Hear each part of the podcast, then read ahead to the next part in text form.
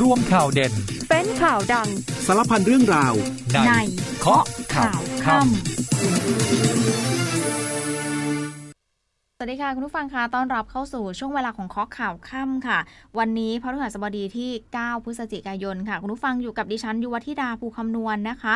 19นาฬิกา30 นาทีแบบนี้เรื่อยไปจนถึง 20นาฬิกาโดยประมาณ ผ่านทางสถานีวิทยุในเครือกองทบกค่ะ แล้วก็ผ่านทาง Facebook Live ของสถานีข่าวสนามเป้านะคะ หลังจบรายการรับฟังเราได้ผ่านทาง Spotify เคาะข่าวค่ำนะคะ คุณผู้ฟังประเด็นวันนี้มีหลากหลายเรื่องเลยค่ะ โดยเฉพาะเรื่องของกระทรวงการต่างประเทศนะคะ มีการถแถลงความคืบหน้าในการช่วยเหลือคนไทยในอิสราเอล รวมทั้งวันนี้มีการส่งศพผู้เสียชีวิตกลับมายังประเทศไทยอีกล็อตหนึ่งด้วยค่ะ ประเด็นถนนสุดเมื่อวานนี้ค่ะ ที่รถบรรทุกตกลงไปในหลุมเนี่ยนะคะ ก็บานปลายกันไปถึงเรื่องของน้ำหนักเกินหรือเปล่า มีสวยสติกเกอร์ที่ติดอยู่หน้ารถตรงนี้มันเอี่ยวกับสวยหรือมาเสียเอี่ยวไหมอันนี้ก็มีการตั้งคำถามกันเกิดขึ้นต้องติดตามความคืบหน้ากัน รวมไปถึงข่าวดีสำหรับผู้ประกันตนมาตรา 33 และ 39 ค่ะ เดี๋ยวค่อยมาติดตามรายละเอียดกันช่วงนี้พักฟังโฆษณาครู่เดียวค่ะ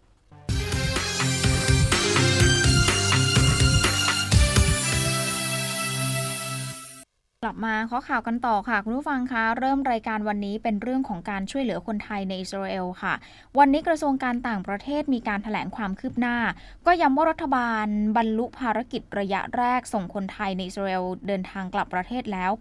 8,500 คนค่ะ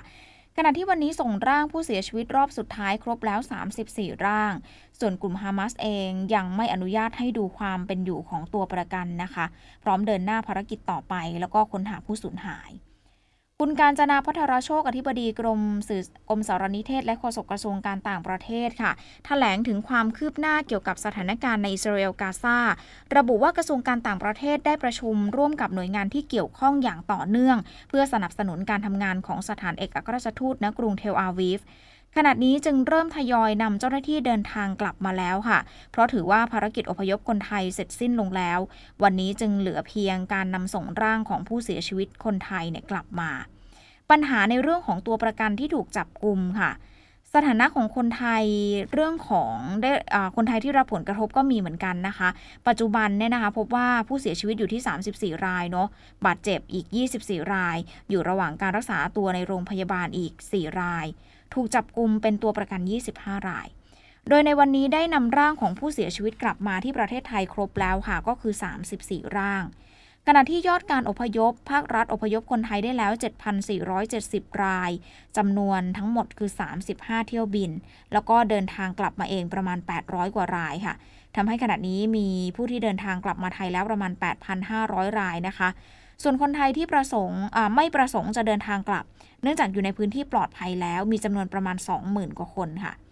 อย่างไรก็ตามคุณการจนาย้ำว่าแม้จะมีการปิดศูนย์พักพิงชั่วคราวที่โรงแรมเดวิดอินเตอร์เนชั่นแนลคือมีการปิดไปแล้วเนี่ยนะคะ ที่โรงแรมเดวิดอินเตอร์คอนติเนนตัลค่ะ มีศูนย์พักพิงชั่วคราวที่สถานทูต ตรงนี้ยังอยู่นะศูนย์พักพิงชั่วคราวที่สถานทูตตรงนี้ยังอยู่นะคะ ฉะนั้นขอยืนยันว่าเรายังมีการช่วยเหลือพี่น้องคนไทยอย่างต่อเนื่องอยู่ บางคนเข้าใจว่าพอศูนย์พักพิงที่โรงแรมเดวิดอินเตอร์คอนติเนนตัลปิดไปแล้วเนี่ยมันจะทำให้ไม่มีศูนย์พักพิงเลย ตรงนี้ย้ำกันอีกครั้งหนึ่งที่สถานทูตยังมีศูนย์พักพิงอยู่นะคะ สามารถติดต่อได้เสมอเลย โดยหลังปิดศูนย์พักพิงที่โรงแรมไปเนี่ยมีคนไทยขอรับการช่วยเหลือเพื่อเดินทางกลับประเทศอีกประมาณ 32 คน และมีผู้ติดต่อขอรับคำแนะนำผ่านทาง Facebook 86 คนสำหรับขั้นตอนของการปล่อยตัวประกันค่ะ หากมีการปล่อยตัวประกันเนี่ย ทางเอกอัครราชทูตณกรุงเทลอาวีฟเขาจะได้มีการพูดคุยกับทางการของอิสราเอลว่าจะเป็นไปในทิศทางปกติ ก็คือเป็นไปในแนวทางปกติเลย โดยจะโดยจะมีการออก โดยจะมีการรับตัวออกมา แล้วก็คณะกรรมการการชาติระหว่างประเทศ จะเป็นผู้รับการติดต่อรับตัวออกมา ฉะนั้นจะมอบตัวให้กับทางการอิสราเอล แล้วก็มีการตรวจสุขภาพก่อน ให้แน่ใจว่าร่างกายเป็นยังดีอยู่ จากนั้นก็จะมีการติดต่อ ขอเป็นการติดต่อของสถานทูตขอตัวประกันนั้นๆออกมา ซึ่งไม่ได้มีแค่เฉพาะคนไทยนะคะ แต่ขณะนี้กลุ่มฮามาสยังไม่ได้อนุญาตให้เข้าไปดูสถานะของตัวประกัน ขณะเดียวกันทางการไทยเองได้มีการประสานงานเบื้องต้นกับทางการอียิปต์ขอผ่านพรมแดนราฟาค่ะ เพื่อช่วยเหลือคนไทยที่ถูกจับเป็นตัวประกัน โดยเอกอัครราชทูตณกรุงไคโรก็ได้มีการประสานทางอียิปต์ไป เพราะมองว่าเป็นเส้นทางที่ดีที่จะสามารถส่งแล้วก็บรรทุกสิ่งของเข้าไปช่วยเหลือในสนวนกาซาด้วย ซึ่งไทยเนี่ยได้มีการบริจาคอาหารเครื่องนุ่งห่มผ่านทางช่องทางนี้ค่ะ ดังนั้นในส่วนของตัวประกันเองอาจจะเป็นช่องทางนี้แหละในการปล่อยตัว โดยความร่วมมือกับนานาชาติ มิตรประเทศจากตะวันออกกลางต้องย้ำเลยนะคะว่านายกรัฐมนตรีแล้วก็รัฐบาลได้มีการหารือกับผู้นำหลายประเทศด้วยเช่นเดียวกัน แต่ว่าอย่างไรก็ตามส่วนตัวของคุณการจนาคิดว่าอาจจะมีคนไทยสูญหาย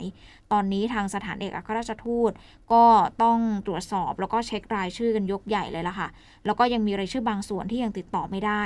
ก็จะมีการประสานไปที่สำนักงงานแรงงานของกรุงเทลอาวีฟเพราะว่าเขามีรายชื่ออยู่แล้ว แล้วก็ทราบว่าแรงงานไทยอยู่ในจุดไหนนะคะ แต่ขณะนี้ยังไม่สามารถระบุจำนวนได้ดังนั้นญาติของแรงงานไทย คนไหนนะ ใครที่ทำญาติของคนไหนเนี่ยที่ทำงานอยู่ในอิสราเอลรู้ว่าญาติตัวเองทำงานอยู่ในอิสราเอลแล้วติดต่อไม่ได้ สามารถแจ้งมาได้ที่กรมการกงสุลหรือว่าทางสถานเอกอัครราชทูต ซึ่งเรามีช่องทางในการติดต่ออยู่แล้วเข้าไปดูใน Facebook ก็ได้นะคะ สถานเอกอัครราชทูตณกรุงเทลอาวีฟหรือว่ากรมการกงสุลเข้าไปดูได้เลยคุณผู้ฟังเพื่อจะรวบรวมข้อมูลเหล่านี้ติดต่อ เพื่อที่จะค้นหา โดยจะนำอัตลักษณ์จากทางประเทศไทยนี่แหละไปประกอบกับทางการอิสราเอล ให้ชัดเจนว่าเป็นผู้สูญหายหรือเปล่านะคะนี่จะเป็นข้อมูลสำคัญเลย ถ้าญาติแรงงานมีถ้าญาติที่อยู่ในประเทศไทยนะ สมมติว่าใครที่มีญาติไปทำงานที่อิสราเอล แล้วก็ติดต่อไม่ได้เลยเนี่ยอะไปบอกกงการกงสุลเขาหน่อยไปบอกสถานเอกอัครราชทูตเขาหน่อยเขาจะได้รวบรวมข้อมูลเหล่านี้ไปตามหาให้นะคะต่อเนื่องกันอีกเรื่องหนึ่งค่ะ เป็นการช่วยเหลือคนไทยในเมืองเล่าก่ายที่เมียนมา โดยอธิบดีกรมการกงสุลบอกว่าทางการเมียนมาเนี่ยช่วยเหลือคนไทยในเมืองเล่าไก่ได้แล้ว 164 คน ขณะที่ 60 คนอยู่ระหว่างการรอช่วยเหลือค่ะ เหตุยังมีการสู้รบกันอยู่ แล้วก็เตรียมวางแผนอพยพเดินทางกลับไทยผ่านเส้นทางต่างๆ ก็จะพิจารณาตามสถานการณ์ในแต่ละวันนะคะ เรื่องนี้เองคุณการจนาบอกเพิ่มเติมนะคะ ก็ถแถลงร่วมกับคุณรุธทำมงคล ซึ่งเป็นอธิบดีกรมการคงสุน ถึงความคืบหน้าแล้วก็การดำเนินการของการช่วยเหลือคนไทยที่เล่าก่ายนี้นะคะบอกว่ากรมการกงสุลแล้วก็พลตำรวจเอกสุรเชษฐ์หักพานรองผู้บัญชาการตำรวจแห่งชาติ ได้รับรายงาน บอกว่ามีคนไทยถูกหลอกลวงจากนายจ้างชาวจีนให้ไปทำงานในเมียนมาจำนวนมาก จึงได้มีการเดินทางไปติดตามสถานการณ์ในเมียนมาอย่างใกล้ชิด ซึ่งสถานเอกอัครราชทูตณกรุงย่างกุ้ง ได้รับแจ้งจากทางการเมียนมา บอกว่าอ๋อ ขนาดนี้การช่วยเหลือแรงงานไทย ตอนนี้อยู่ในที่ปลอดภัยนะคะ อยู่ในที่ปลอดภัยแล้ว 164 คน ส่วนอีก 60 คนยังอยู่ระหว่างการรอช่วยเหลือ เพราะว่าตอนนี้สถานการณ์บริเวณโดยรอบเมืองเล่าไก่เองเนี่ยมีการสู้รบระหว่างทหารเมียนมากับกลุ่มชาติพันธุ์ต่าง ทางทหารทางการเมียนมาเอง ทางการไทยเองก็ได้มีการหารือกันว่าจะนำคนไทยอพยพออกมาได้อย่างไร เพราะต้องผ่านบริเวณชายแดนระหว่างไทยแล้วก็เมียนมารวมไปถึงจีนด้วย จึงต้องตรวจสอบเส้นทางให้รอบคอบ ขณะเดียวกันเราก็จะได้ส่งเจ้าหน้าที่เดินทางไปที่โลกก่ายเพิ่มเติม เพื่อที่จะช่วยกันจำแนกสัญชาติ แล้วก็นับจำนวนร่วมด้วยค่ะภายหลังจากการตรวจสอบพบว่ามีคนไทยจำนวนมากที่ถูกในจ้างยึดหนังสือเดินทาง ทางสถานเอกอัครราชทูตก็เลยจะช่วยเหลืออำนวยความสะดวก ออกเอกสารเดินทางชั่วคราวให้กับแรงงานเหล่านี้นะคะ ดังนั้นขอยืนยันว่าทางการทางกระทรวงการต่างประเทศ แล้วก็ทางการไทยเองทั้งหมดทั้งมวลเนี่ยทำงานร่วมกับองค์กรอิสระต่างๆ เพื่อที่จะช่วยคนไทยในค่ายอย่างต่อเนื่องนะคะ ไม่ว่าจะเป็นมูลนิธิปวีนามูลนิธิมานูเอลนะคะ แล้วก็มีการรับรายงานออกมาเพิ่มเติมว่าคนไทยที่อพยพมายังค่ายทหารทุกคนเนี่ยปลอดภัยดี แล้วก็ยังมีขวัญกำลังใจอยู่ จากนี้ก็จะหาหรืออพยพออกจากพื้นที่อย่างเร่งด่วนต่อไป โดยพิจารณาจากสถานการณ์เป็นรายวันค่ะคุณผู้ฟังเราทิ้งท้ายเบรกนี้กันที่รายงานเกิดเหตุแผ่นดินไหว หลายคนตกใจนะคะ เพราะว่าที่แม่ฮ่องสอนเนี่ยเกิดแผ่นดินไหวขนาด 4.7 ริกเตอร์ มีศูนย์กลางอยู่ในเขื่อนอำเภอปายค่ะ ส่งผลให้ประชาชนที่อาศัยอยู่บนพื้นที่ที่เป็นพื้นที่อำเภอแม่ฮ่องสอนนะ ถ้าใครอยู่บนอาคารสูง ไม่ว่าจะเป็นแม่ฮ่องสอนเชียงรายอขอภัยเชียงใหม่ แม่ฮ่องสอนเชียงใหม่ลำพูนลำปาง รับรู้ถึงแรงสั่นสะเทือนที่เกิดขึ้นได้ค่ะ กองเฝ้าระวังแผ่กองเฝ้าระวังแผ่นดินไหวกรมอุตุนิยมวิทยา รายงานว่าเมื่อเวลา 14นาฬิกา30 นาทีของวันนี้ ได้เกิดแผ่นดินไหว วัดขนาดแรงสั่นสะเทือนได้ 4.7 ค่ะ มีศูนย์กลางอยู่ในเขตตำบลเวียงเหนืออำเภอปายจังหวัดแม่ฮ่องสอน โดยศูนย์กลางของการเกิดแผ่นดินไหวลึกลงไปในพื้นดิน 2 กิโลเมตร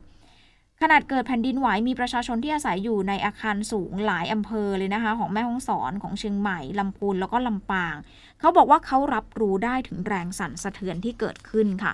โดยรู้สึกสั่นไหวนานสักประมาณ 5-10 วินาที โดยเฉพาะประชาชนที่อาศัยอยู่บนอาคารสูงเกิน 3 ชั้นขึ้นไปในเขตตัวเมืองเชียงใหม่ค่ะ อันนี้จะรับรู้ถึงแรงสั่นสะเทือนได้ค่อนข้างแรงทีเดียว ล่าสุดเองเจ้าหน้าที่สำนักงานป้องกันและบรรเทาสาธารณภัย ได้ประสานให้องค์กรปกครองส่วนท้องถิ่น แล้วก็ฝ่ายปกครอง แจ้งไปยังผู้นำหมู่บ้าน แล้วก็ผู้นำท้องถิ่น ออกสำรวจความเสียหายที่เกิดขึ้นกับโบราณสถาน แล้วก็บ้านเรือนของประชาชนในพื้นที่นะคะ แต่ว่ายังไม่มีรายงานความเสียหายใด ๆ เกิดขึ้น ล่าสุดในเวลา 14นาฬิกา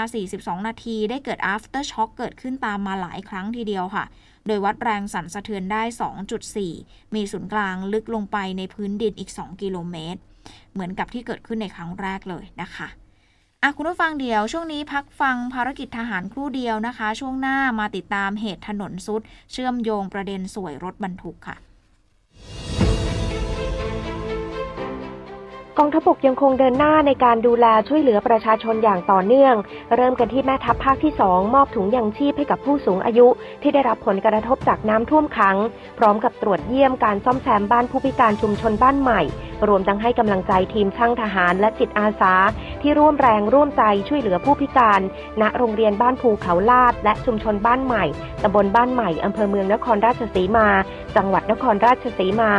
ซึ่งกำลังพลพร้อมสนับสนุน ยุทธโธปกรณ์และเจ้าหน้าที่เพื่อความเป็นอยู่ที่ดีของประชาชนกองพลทหารราบที่ 2 รักษาพระองค์ โดยกองพันทหารราบที่ 3 กรมทหารราบที่ 2 รักษาพระองค์ จัดกำลังพลพร้อมยานพาหนะของหน่วย เข้าร่วมกับกรมชลประทาน พร้อมด้วยหัวหน้าส่วนราชการผู้นำชุมชน และส่วนที่เกี่ยวข้องฝึกซ้อมแผนปฏิบัติการฉุกเฉิน กรณีเกิดเหตุฉุกเฉินของเขื่อนนฤบดินทรจินดา พร้อมฝึกซ้อมการแจ้งเตือน และการเคลื่อนย้ายผู้ประสบภัย ไปยังพื้นที่ปลอดภัยณเขื่อนนฤบดินทรจินดาตำบลแก่งดินสออำเภอนาดีจังหวัดปราจีนบุรี หน่วยฝึกทหารใหม่กองพันฐานราบที่ 1 กรมทหารราบที่ 13 โดยเจ้าหน้าที่เสนารักษ์ทำการอบรมให้ความรู้ในเรื่องของการช่วยชีวิตขั้นพื้นฐาน และการใช้เครื่องกระตุกหัวใจด้วยไฟฟ้าชนิดอัตโนมัติ ให้กับทหารผลัดที่ 2 ทับ 2566 เพื่อให้มีความรู้ความเข้าใจและทักษะการปฏิบัติตามขั้นตอนที่ถูกต้องในการให้ความช่วยเหลือชีวิตหากเกิดกรณีฉุกเฉิน และกองพันทหารราบที่ 2 กรมทหารราบที่ 8 ให้การสนับสนุนกำลังพลเข้าก่อสร้างโรงเรือนเลี้ยงไก่พันไข่ เพื่อเป็นแหล่งศึกษาเรียนรู้ให้กับนักเรียน เพื่อให้รู้จักวิธีการเลี้ยงไก่พันไข่ที่ถูกต้อง รวมทั้งยังเป็นการสนับสนุนโครงการอาหารกลางวันสำหรับนักเรียนอีกทางหนึ่งในพื้นที่โรงเรียนบ้านห้วยขี้หนูวิทยา ตำบลทุ่งชมพู อำเภอภูเวียง จังหวัดขอนแก่น กองทบกพร้อมเสมอในการร่วมยกระดับความเป็นอยู่ที่ดีให้กับเยาวชน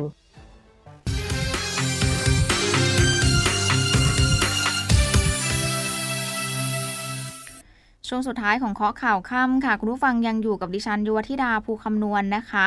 กลับมาเบรกนี้หลายคนคงจะติดตามเรื่องของการถแถลงผลงานของรัฐบาลนะคะ ซึ่งก่อนหน้านี้มีข่าวมีคราวกันออกมาว่า 1 ทุ่มตรงนะคะ รัฐบาลจะมีรายการพิเศษ Change of Possibility จากนโยบายสู่การลงมือทำจริง 60 วัน ภายใต้รัฐบาลนายกเศรษฐาทวีสินค่ะ ก็จะเปิดเผยถึงความคืบหน้าในการดำเนินนโยบายของรัฐบาลในรอบ 2 เดือนที่ผ่านมา แต่ว่าล่าสุดเองมีการแจ้งนะคะ ก็แจ้งผ่านทาง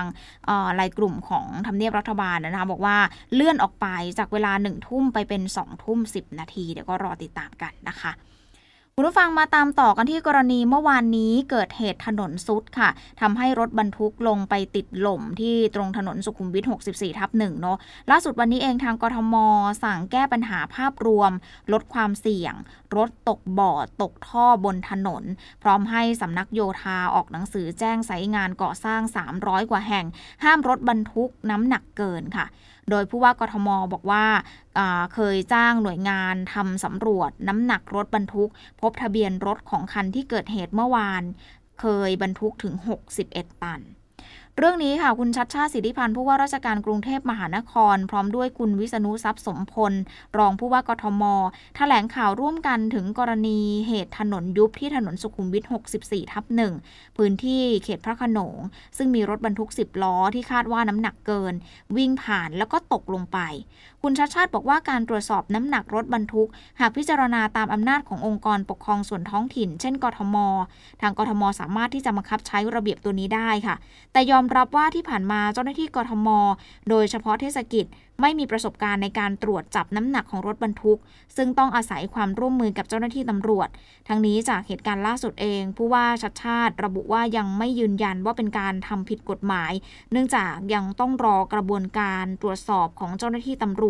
วจตรวจหาน้ำหนักที่แท้จริงในวันเกิดเหตุก่อนค่ะ ส่วนกรณีการดำเนินการเอาผิดกับรถบรรทุกที่มีน้ำหนักเกินนะคะ เป็นแผนที่เป็นแผนในอนาคตอันใกล้หลังจากที่ตนเองได้หารือกับพลตำรวจเอกสุรเชษฐ์หักพาน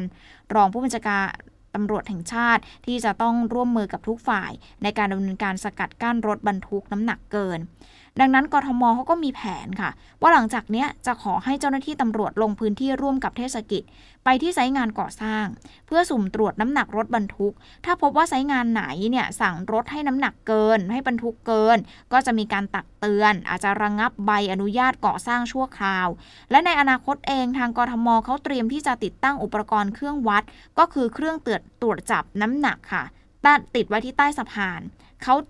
เขาตั้งเป้าว่า 10 จุดก่อน ซึ่งขณะนี้อยู่ระหว่างการดำเนินการ คาดว่าจะติดตั้งได้ภายในสิ้นปีนี้เลยค่ะ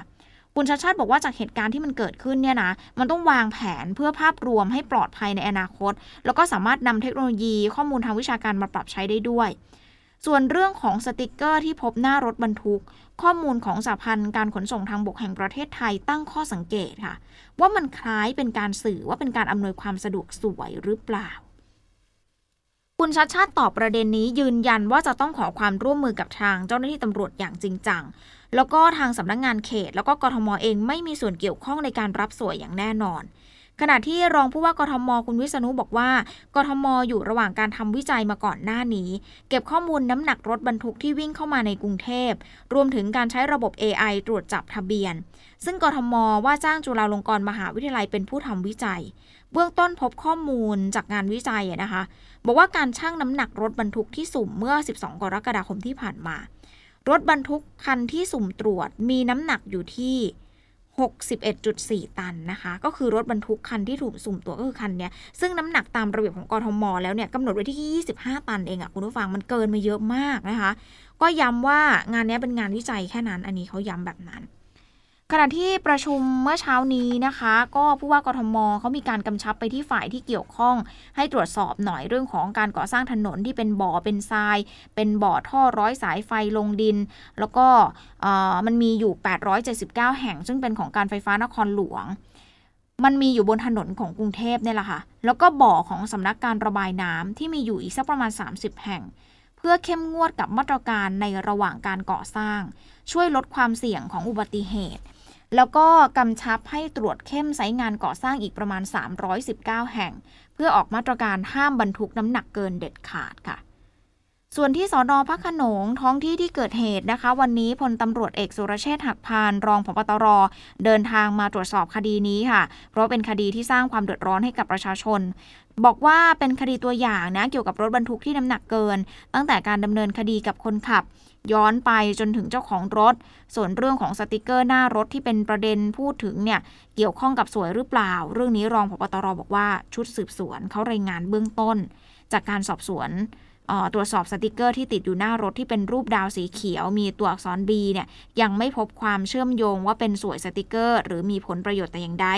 ซึ่งในส่วนของการสืบสวนผู้บัญชาการตำรวจนครบาลได้สั่งการให้ผู้บังคับการตำรวจนครบาล 5 ตั้งคณะกรรมการสอบสวนในเรื่องนี้แล้วค่ะ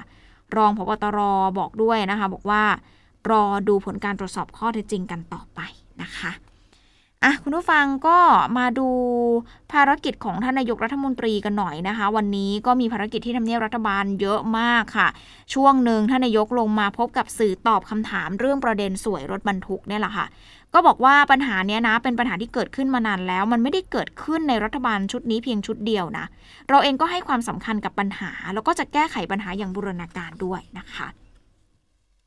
คุณผู้ฟังมากันที่การปฏิบัติการตรวจค้นห้องเย็นรายใหญ่ของสมุทรสาครค่ะ เขาไปหาหลักฐานเชื่อมโยงกับคดีหมูเถื่อน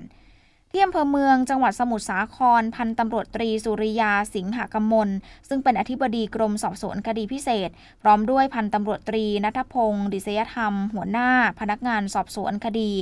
ขบวนการนำสินค้าประเภทซากสุกรเข้ามาในราชจักรโดยมิชอบ คดีพิเศษที่ 59ทับ2566 ค่ะ หรือว่าคดีนำเข้าหมูเถื่อนนำทีมกำลังชุดปฏิบัติการพิเศษของ DSI เปิดปฏิบัติการเข้าตรวจค้นบริษัทห้องเย็นแห่งหนึ่งในพื้นที่อำเภอเมืองสมุทรสาคร ซึ่งคาดว่ามีความเชื่อมโยงกับหมูเถื่อน 161 ตู้ในคดีพิเศษนะคะ เพื่อที่จะรวบรวมพยานหลักฐานห้องเย็น ที่เขาคาดการกันว่าน่าจะใช้เก็บหมูเถื่อนเหล่านี้แหละนะคะ การตรวจค้นในครั้งนี้สืบเนื่องมาจาก 26 ตุลาคมที่ผ่านมาชุดปฏิบัติการพิเศษของ DSI ได้เข้าค้นเป้าหมาย 2 จุด ที่เป็นบริษัทชิปปิ้งนำเข้าเนื้อหมูเถื่อนผิดกฎหมาย สามารถตรวจยึดของกลางได้200 กิโลกรัมเลยค่ะโอ้เยอะเหมือนกันนะ แล้วก็เชื่อว่าบริษัทชิปปิ้งรายดังกล่าวเนี่ยน่าจะนำเข้าหมูเถื่อนอีกหลายสิบตันมาซุกซ่อนเอาไว้ในโกดังโรงเย็นแห่งนี้ จึงนำสู่การสอบสวนขยายผล แล้วก็ตรวจสอบห้องเย็นค่ะ ทีนี้พอเจ้าหน้าที่มาถึงบริษัทเนี่ยค่ะพนักงานของบริษัทพยายามที่จะขัดขวางเจ้าหน้าที่ จึงได้แสดงหมายค้นก่อนที่พนักงานบริษัทจะปล่อยให้เจ้าหน้าที่เข้าไปค้นภายใน โดยไม่อนุญาตให้สื่อมวลชนเข้าไปในพื้นที่นะคะปฏิบัติการครั้งนี้ นายอัจฉริยะเรืองรัตนพงศ์ประธานชมรมช่วยเหลือเหยื่ออาชญากรรม ในฐานะผู้ร้องเรียน ได้เข้าติดตามสังเกตการด้วยค่ะในฐานะผู้ชี้นำผู้นำชี้ ซึ่งพบของกลาง 75 ตันแล้วก็คุณชัยยาพรมมารัฐมนตรีช่วยเกษตร ก็เดินทางมาสังเกตการ แล้วก็บอกว่าขณะนี้มอบหมายให้กรมปศุสัตว์ละให้ดำเนินการตรวจสอบข้อเท็จจริง กรมปศุสัตว์ต้องตรวจสอบด้วย ว่าการตรวจค้นกำลังตรวจค้น มีการนำเข้าการสำแดงต้นทางมาจากไหน